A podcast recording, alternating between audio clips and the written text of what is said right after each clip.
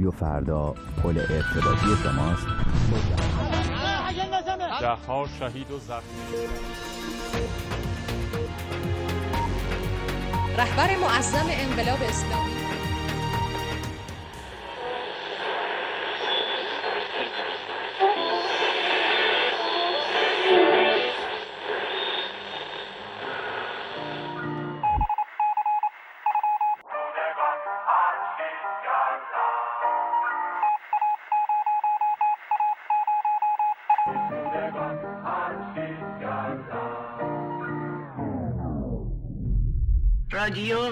کیت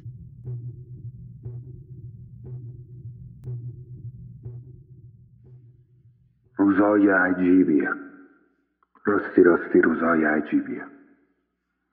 اولش که اومد معلوم نبود انقدر جدیه.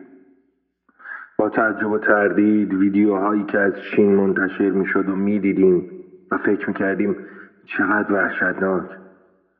اما اما خیلی دوره چین. اصلا مردم شبیه ما نیستن. یه جای دیگه است. یه جهان دیگه. بعد کم کم اومد. اول شایع شد که چند نفر آلوده شدن.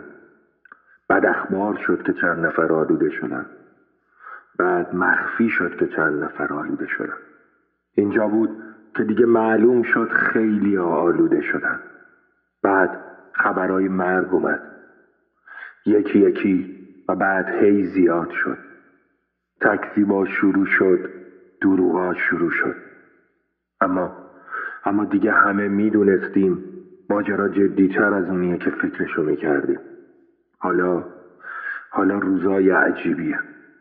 اونایی از ما که خارج از ایرانیم هی خبر فامیل و دوست آشنا رو می‌گیریم. سرشماری می‌کنیم که ببینیم چقدر به ما نزدیک شده. آمار شهرهای محل زندگی خودمونم می‌گیریم که داره یواش یواش میخزه و واردشون میشه. اونایی از ما که ایرانیم اگه خوششانس بودیم توی خونه ها حبس شدیم. با وحشت بیرون میریم با وحشت حرف می‌زنیم با وحشت غذا می‌خوریم با وحشت میخوابیم با وحشت نفس می‌کشیم. هیولا تا پشت در خونه هامون اومده و همه ما به این فکر می‌کنیم. که آیا از پس این وحشت هنوز زنده میمونیم یا نه؟ صدای ما رو این بار از دل این وحشت میشنویم و اومدیم تا از امید بگیم. از تنها چیزی که باید براش زنده بمونیم. من و تو کم نه که باید شب بیرحم و گل مریم و بیداری شبنم باشیم.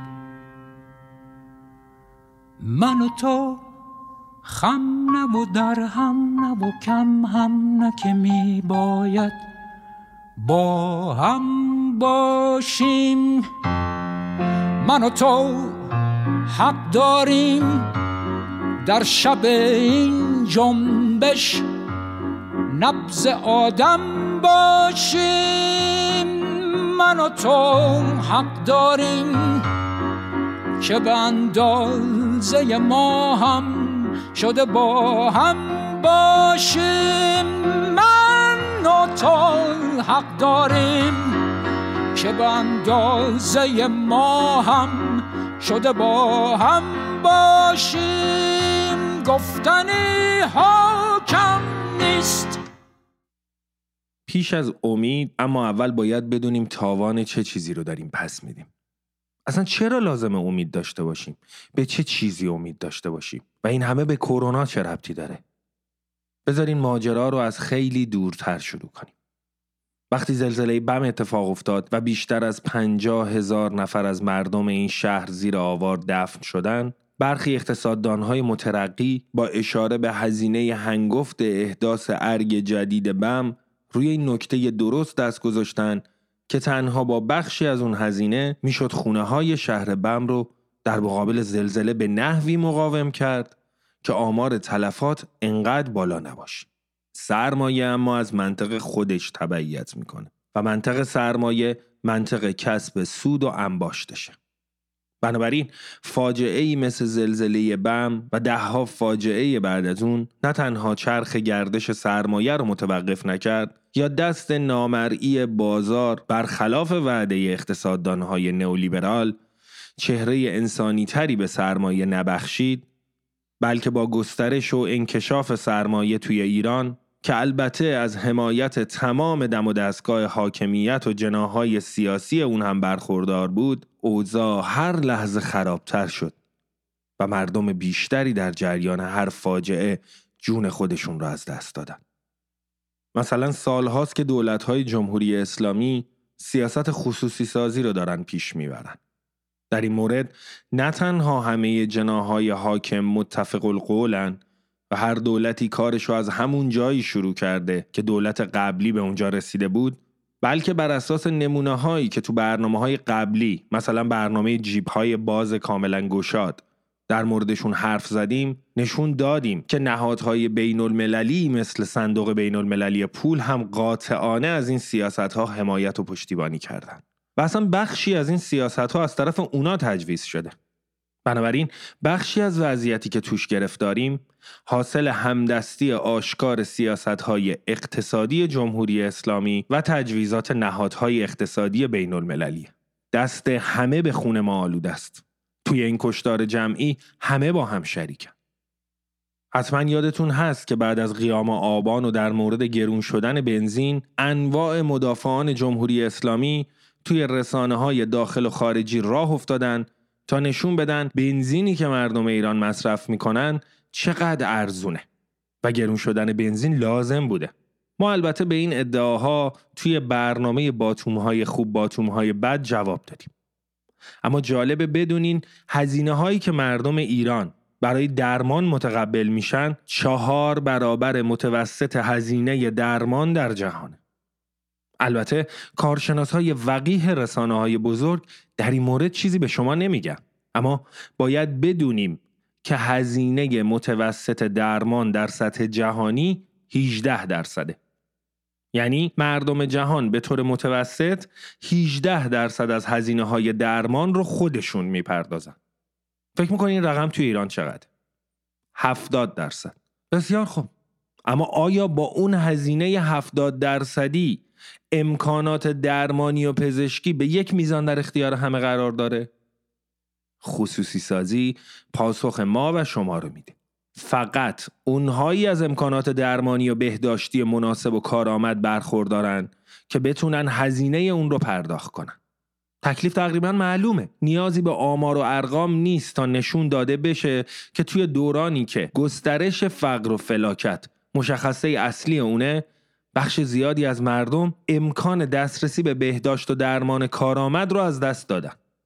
بیماری های مزمن، سوء تغذیه و آسیب های ناشی از اون، دسترسی نداشتن به امکانات بهداشتی و عدم بهرهمندی از آزمایش های ضروری. برای حفظ سلامت طی سالها بدنهایی رو ساخته که حالا باید بتونن در مقابل ویروسی مقاومت کنن که بیش از همه به بدنهای ضعیف و بیمار حمله می‌کنه و اونا رو از پا در میاره پس در قدم اول این مزخرف و که هی تکرار می‌کنه کرونا ویروس دموکراتیه و همه رو فقیر و غنی و دولتی و غیر دولتی گرفتار می‌کنه بندازین دور.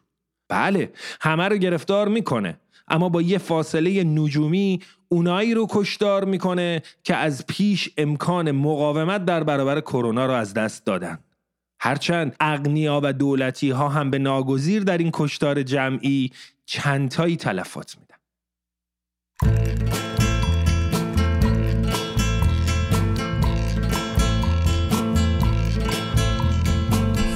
the dusty mesa, her looming shadow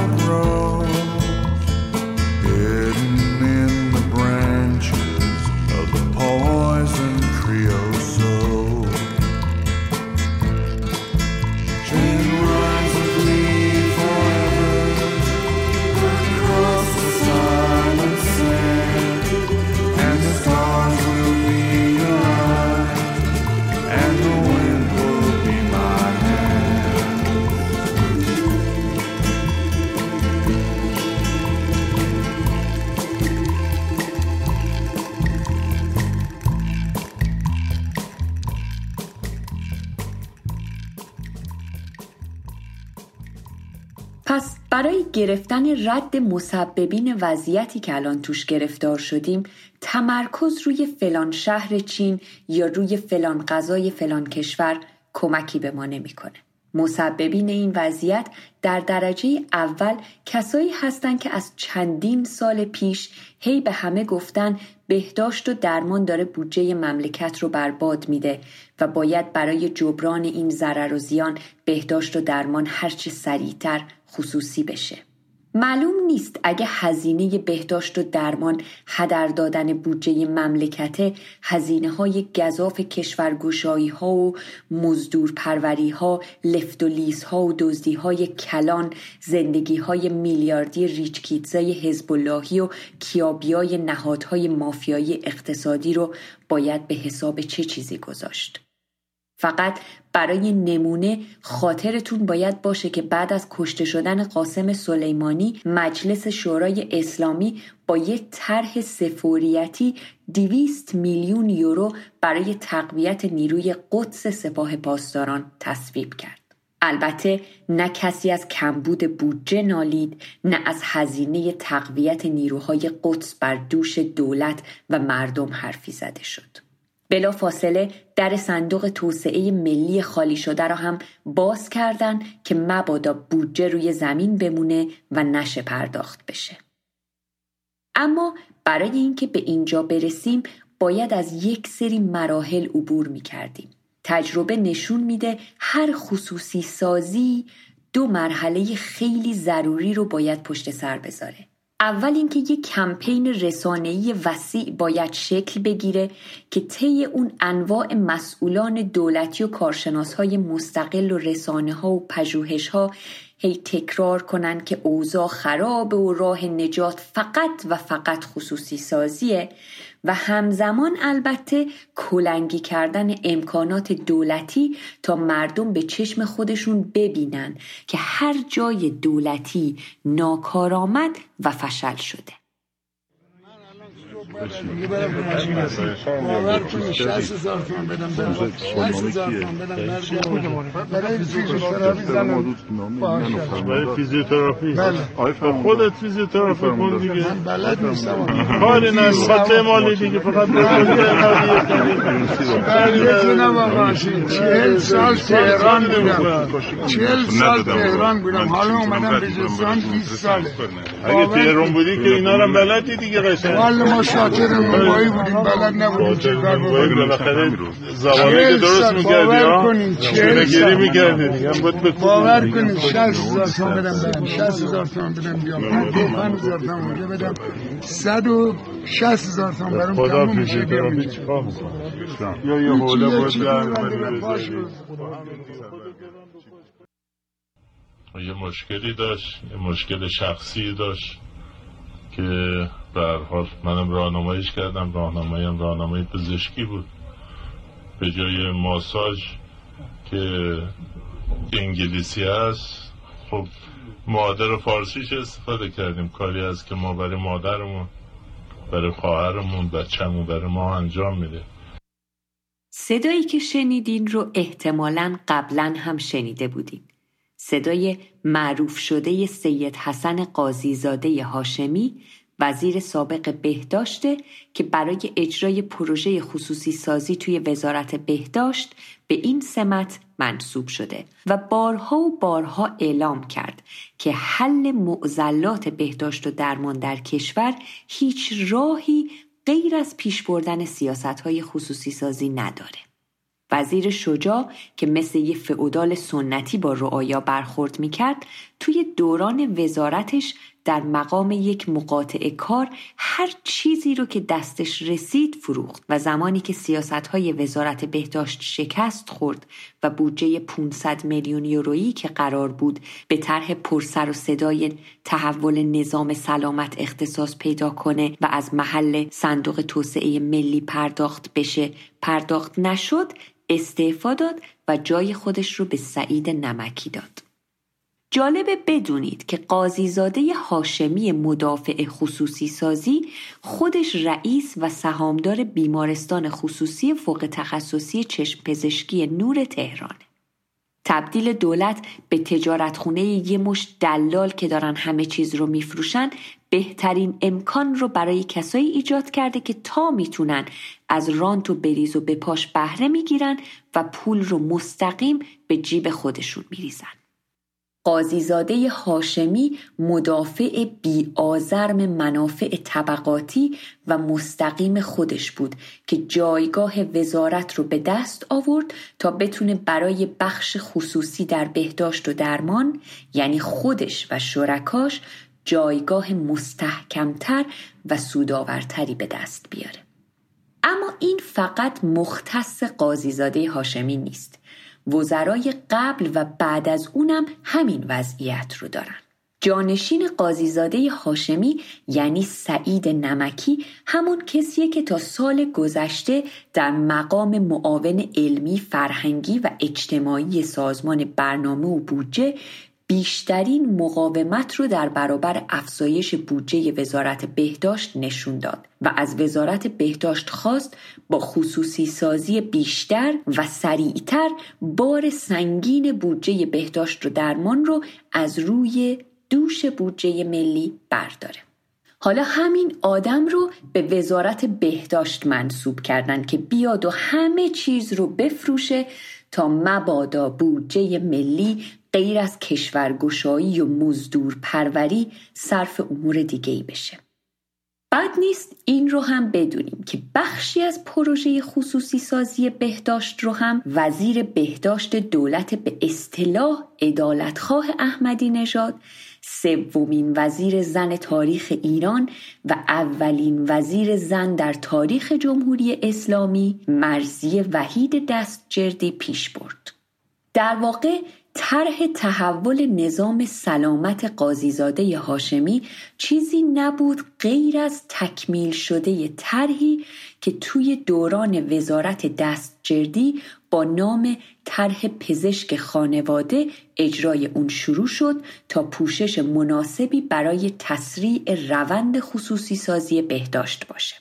در هر دوی این طرحها وزارت بهداشت با شعار پرسر و صدای دسترسی همگان به پزشک و درمان اعلام کردند که باید پزشک و امکانات درمانی در دسترس همه باشه. اما چون امکانات دولتی برای این کار کافی نیست دولت مجبور هرچه سریعتر و گسترده تر از بخش خصوصی کمک بگیره.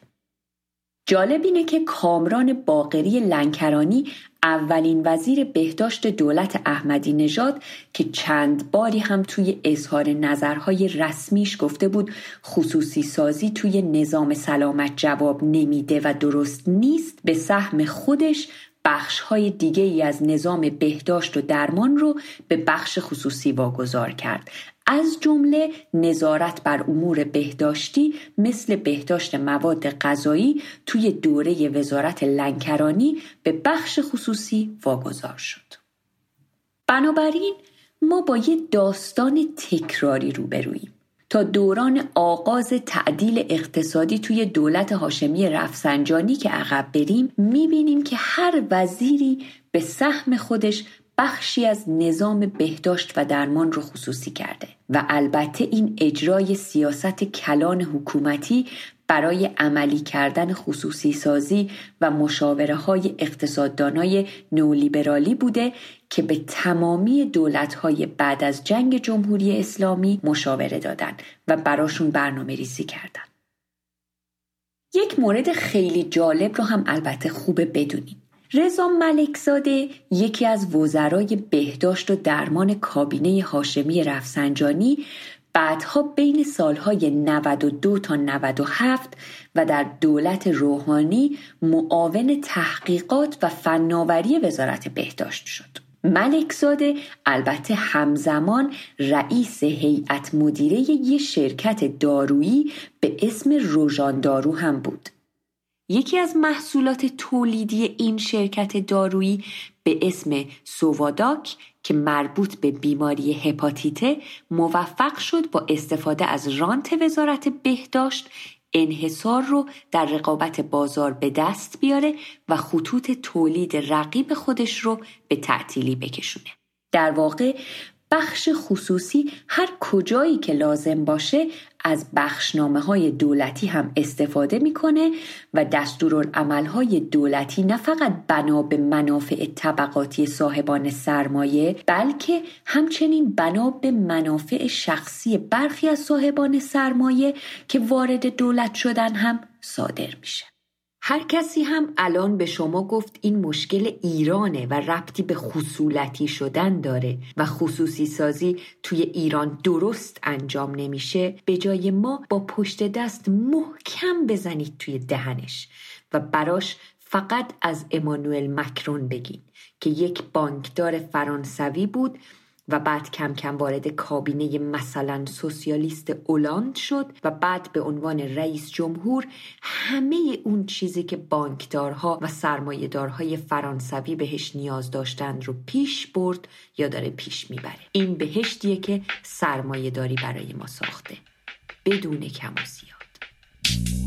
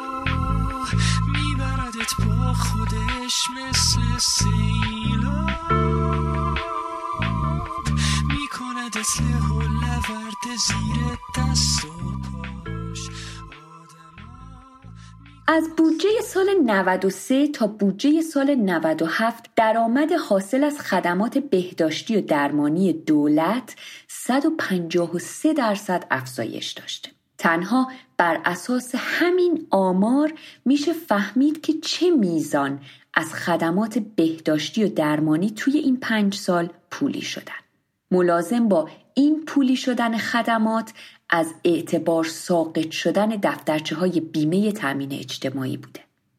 عدم تخصیص بودجه کافی به بیمارستان های تحت پوشش بیمه تامین اجتماعی و کمبود امکانات توی این بیمارستان ها در کنار بدهی بالای تامین اجتماعی به بیمارستان ها و داروخونه ها و آزمایشگاه ها باعث شده دفترچه بیمه تامین اجتماعی تقریبا هیچ کارکردی نداشته باشه. حذف یارانه برخی داروها که از خارج وارد می شدن با شعار حمایت از تولید داخلی و در واقع به نفع تولید کننده های رانتی شرکت های دارویی و باندهای قاچاق دارو جون خیلی ها رو حتی پیش از کرونا هم به خطر انداخته.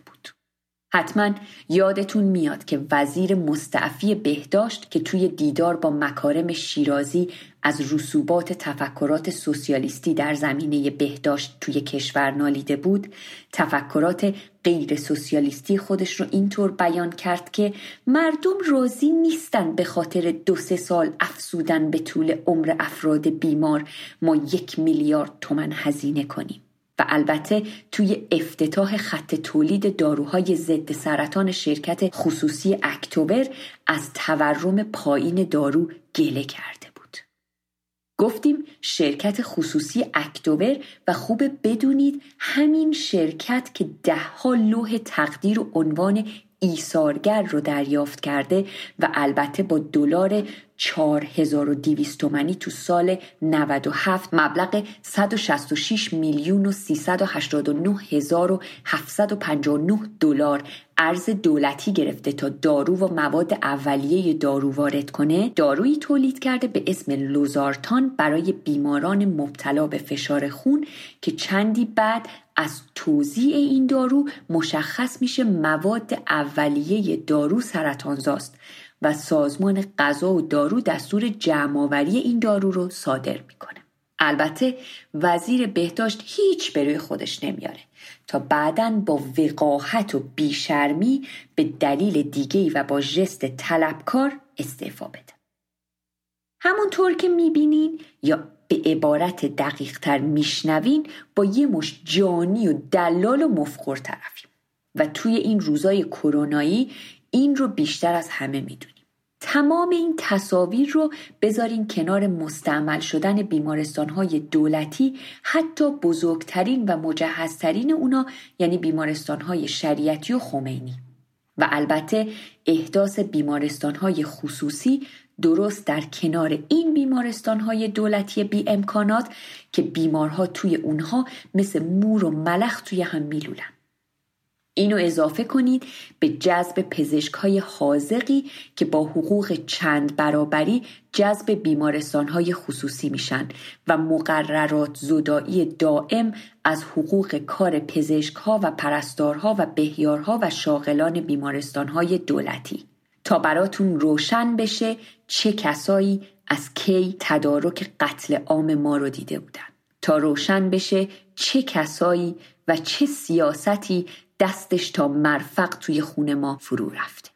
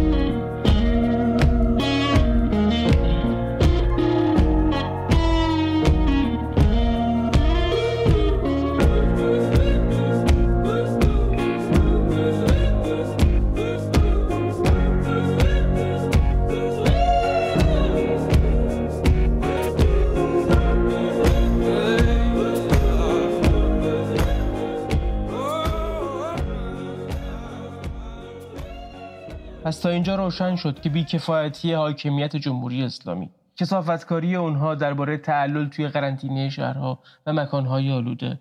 تکسیب و پنهان کردن خبر ورود بیماری به کشور. امنیتی کردن صحبت درباره کرونا و بازداشت کسایی که در مورد ورود کرونا به ایران اطلاع رسانی کرده بودند. پخش کردن ساکنان حوزه علمی قوم که یکی از مراکز آلودگی به ویروس بوده توی شهرهای دیگه و از این طریق همکاری تام و تمام با ویروس کرونا برای پخش شدن توی سرتاسر سر کشور. عدم لغو پروازها به کشور چین به عنوان کشور مبدع بیماری. سکوت توی رادیو و تلویزیون رسمی در این مورد. ترویج خرافات و مزخرفات طب اسلامی از تریبونهای رسمی. راه انداختن دستهای مدداهی توی شهرها برای مقابله با آلودگی. مخفی کردن آمار افراد مبتلا و مرگ و میر ناشی از کرونا و در نهایت قرنطینه کردن بهترین بیمارستان ها برای مسئولان دولتی. تنها و تنها آخرین پرده جنایتیه که چندین دهه است در جریانه و البته همه اینها مثل یک شبکه انکبوتی به هم متصله. این رو می‌دونین که پروازهای شرکت خصوصی ماهان چین یکی از مهمترین عوامل انتقال بیماری به ایران بوده.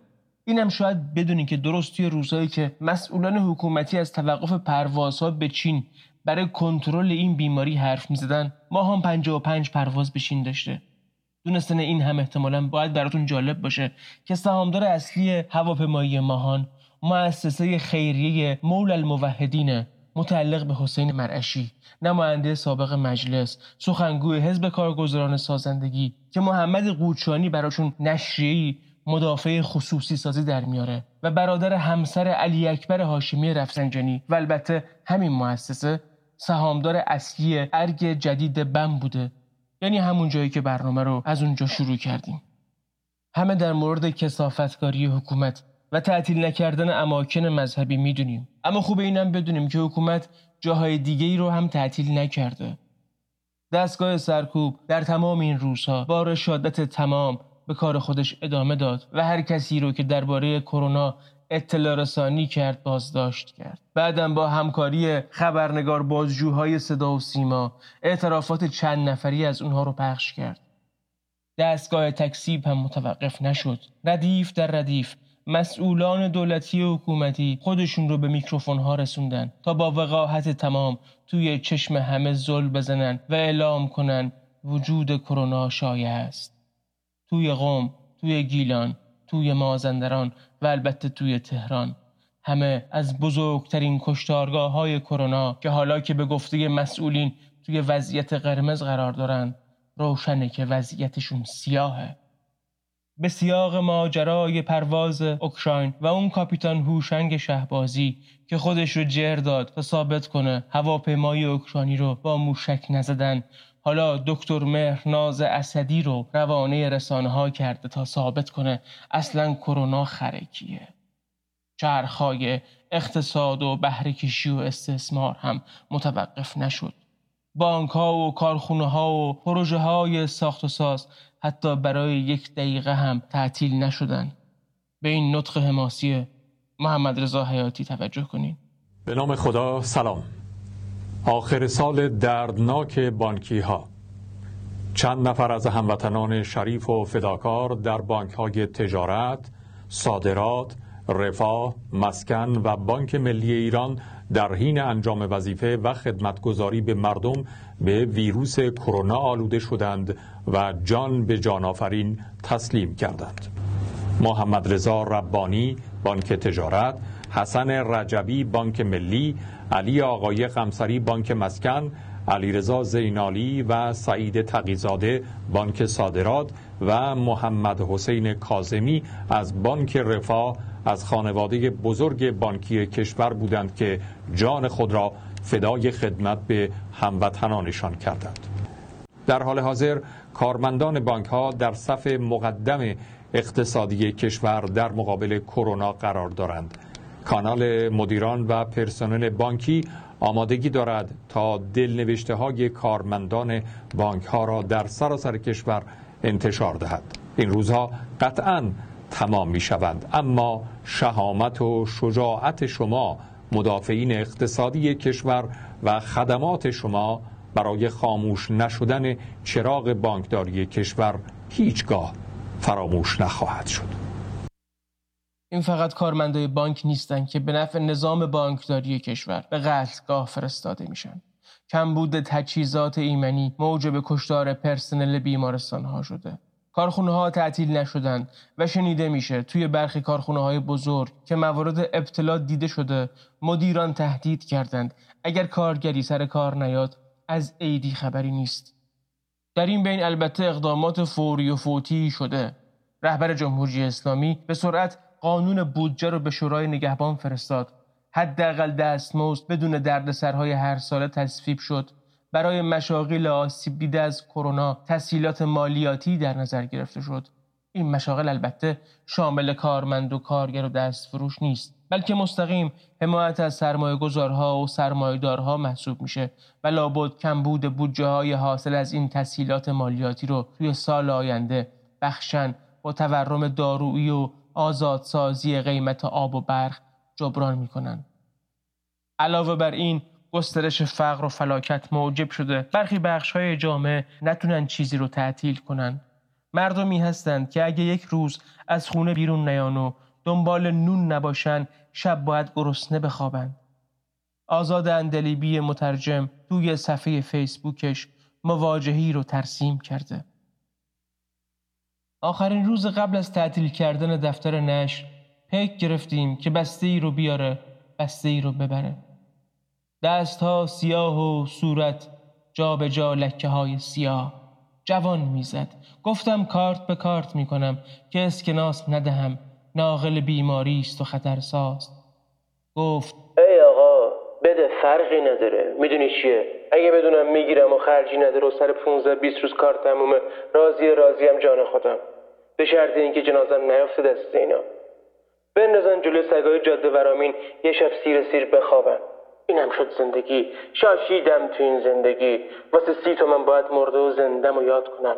بیا ببین دستا رو ببین سر و وز و خیر سر ننم مهندسم.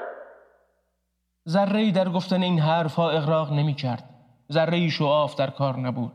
ذره در نقلش اغراق نمی کنم دیدم تعارف زدن الکل هم بیجاست. از خیرش گذشتم. جلو یأس و اسیان او هر حرفی بیمعنی بود. صوت هم نبود. برای اینکه چیزی گفته باشم گفتم نمیارزه اینقدر راحت مردم پسر. وقتش نزدیکه. خودم نفهمیدم چه گفتم. شاید او فهمیده باشد. کاسکت را گذاشت روی سر و رفت زیر باران یک روزه به مقصد سلسبیل. جیهون آن طرفا. تا یک ساعت مات مانده بودم. که وقتش نزدیک است. که یعنی چه؟ که در کدام خیابان شانه به شانهش خواهم شد. منی در کار خواهد بود. اوی در کار خواهد بود. خیابانی خواهد بود.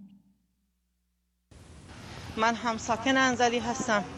انزلی تا اون زده در حال حاضر.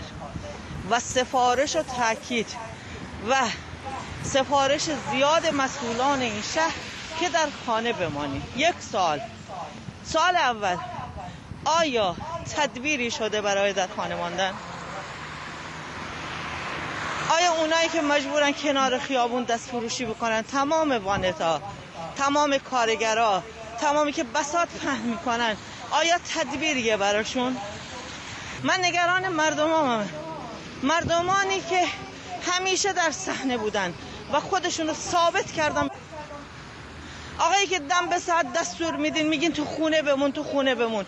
آقا من تو خونه بمونم کی می‌خواد خرج زندگی رو بده؟ آقا درد ماست درد انزلی درد ایران درد گیلان. چرا راستش نمیگین چقدر مرده؟ چقدر نمی چرا نمیگین تلفاتو چرا با مردم رو راست نیستین؟ ما این کرونا رو چند سال پیش ما اینا رو دیدیم. با فقری که به ایران اومد. با بیکاری که اومد توی ایران با تمام نداری های مردم با تمام بیماری ها کرونا اومد کرونا اونجا بود که نتونستیم مبارزه کنیم. چند روز توی خونه نموندیم. اعتراض باید از اونجا شروع می‌کردیم. و گریه نکن طور به اول فصل. ای خدا لعنتت کنه خامنه ای. خدا لعنتت کنه حسن روحانی. ای خدا لعنت کنه صدا سیمای کسافت نجس و این هر اون لغمای دروغ همه قوم دارن میبیرن به فصل داغ رو داغ هر تایفه یکی داره ایش میبیره نگفتن روز اول به مردم حقیقتو نگفتن روز اول. حسد بدارم با مادرمو یه بار بغل کنم لعنت به این مریضی. جنازه رو جنازه. بی پدر مادرها بس که دروغ گفتن به مردم. هیچ به دادمون برسه. لعنت به این نظام جمهوری اسلامی. ما از اینا خوردیم. به اول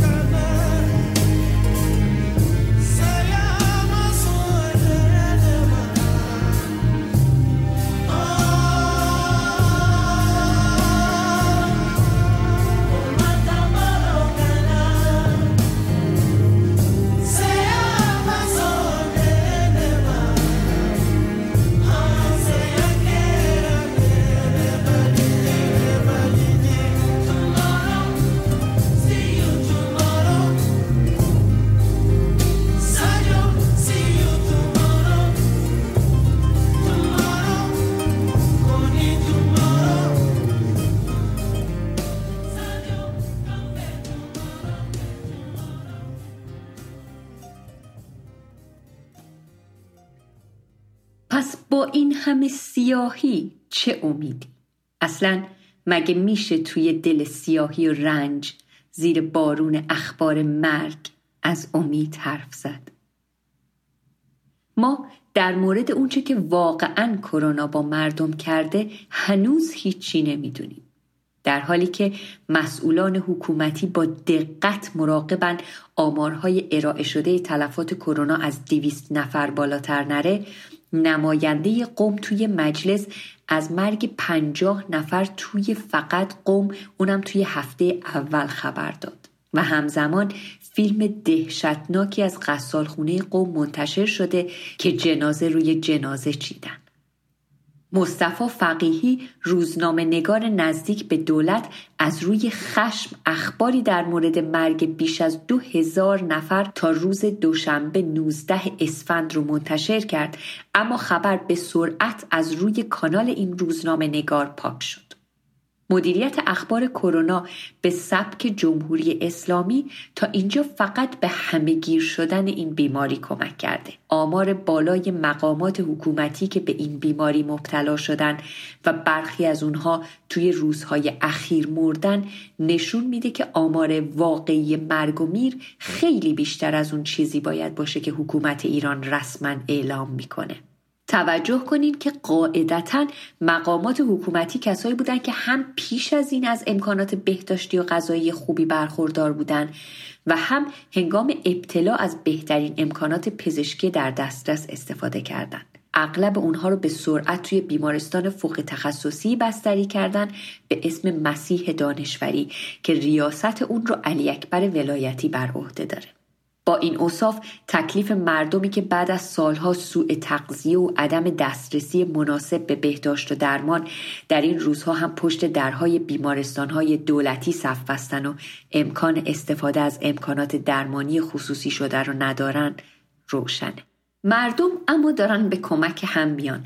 کادر پزشکی و درمانی بیمارستان ها فراخان میدن و از مردم برای تأمین تجهیزات پزشکی پیش پا افتاده مثل ماسک کمک می‌خوان. دسته های داوطلب مردم به محلات حاشیه نشین و محله های فقیر میرن و اقلام بهداشتی توضیح می‌کنن. در سکوت مطلق صدا و سیما و هارت و پورت حکومتی ها کارشناسا و پزشکای مستقل از هر طریقی که می‌تونن به مردم آموزش میدن که چطور چیزهایی رو رعایت کنن که خطر ابتلا به بیماری رو پایین بیاره. این وجود باید روی این نکته تاکید کرد که چطور میشه از مردمی که توی برخی روستاها هنوز دسترسی به آب آشامیدنی ندارن خواست بهداشت شخصی و جمعی رو رعایت کنن. از مردمی که مجبورن برای گذران زندگی هر روز توی خیابونا باشن چطور میشه خواست توی خونه بمونن؟ از مردمی که توی تلویزیون و رادیوی رسمی دائم به اونا گفته میشه خبری نیست و در نهایت با دعای زیارت آشورا و روغن بنفشه می‌تونن دفع بلا کنن خواست وضعیت قرمز استراری رو درک کنن. در حالی که آقازاده های حرومی و صاحب منصبای حکومتی و سرمایهدارای رانتی توی ویلاهای امنشون با بهترین امکانات بهداشتی نشستن و در مورد جهاد ملی علیه کرونا زرزر می‌کنن مردم حاشیه مردم فقیر دارن قتل عام میشن. اما این همیاری مردمی اینکه مردم به یاری همدیگه میان دیگه نه فقط نشون میده که مردم اعتمادی به حاکمان ندارن بلکه نشون میده مردم دیگه این حاکمان رو نمی‌خوان. به عبارت دیگه نه تنها حکومت توان حکمرانی رو از دست داده بلکه حکومت شوندگان هم دیگه نمی‌خوان بر اونها حکومت بشه. وقتی حکومت از طرح اعزام سه هزار نیروی آموزش دیده برای کنترل بیماری کرونا به در خونه مردم حرف زد تعداد زیادی از مردم با طرح پرسش های درستی اعلام کردند با این نیروهای اعزامی همکاری نخواهند کرد. از جمله این پرسش که حکومتی انقدر فشل انقدر بیکفایت و انقدر دروغگو و لافزن چه زمانی و در کجا سه هزار نفر رو برای مقابله با بیماری کرونایی که تا چند روز قبل حتی وجودش تکذیب می‌شد آموزش داده؟ مردم به درستی و با اشاره به مسئولان دولتی که امروز وجود بیماری کرونا را تکذیب کردند و دو روز بعد ویدیو دادن که به بیماری کرونا مبتلا شدن این سه هزار نیروی اعزامی رو منبع انتقال و گسترش ویروس کرونا دونستن و طرح دولت شروع نشده تموم شد. درست اینجاست که اون امید از دست رفته از دل این روزهای تیره و تار چهره خودش رو نشون میده. به رغم باران بلا آبان اما تموم نشده.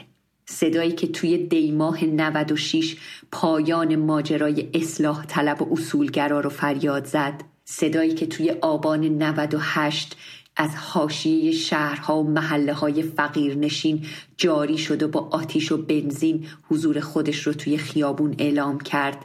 توی همین وضعیت وحشت داره شنیده میشه. روزهای کرونا که بگذره همین مردم قتل عام شده توی آبان و اسفند میمونن و شکمهای گرسنه تر از پیش و حکومتی که دیگه هیچ کس بقای اون رو نمی‌خواد. درست به همین دلیله که حتی فاجعه امروز نشونه اینه که آبان ادامه داره با کشتگانش و با مقاومتش چون فقط با ادامه آبانه که هیچ بودگانی که هیچ بودگیشون توی همین روزهای کرونایی هم واضح و مبرهنه سرانجام می‌تونن و امکان این رو دارن که هر چیز کردن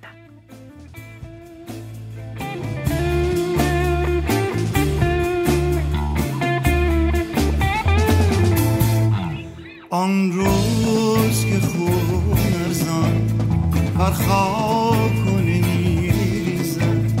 آن روز که جان جان جان با قهقه می‌خوانی. آن روز که ما بردیم بزم است به برزنها میچرخی و با کوبان غرق بوس بارانی روز که نزدیک است آن روز که یادش خوش آغوش پس از آغوش ریسه های طولانی. آن روز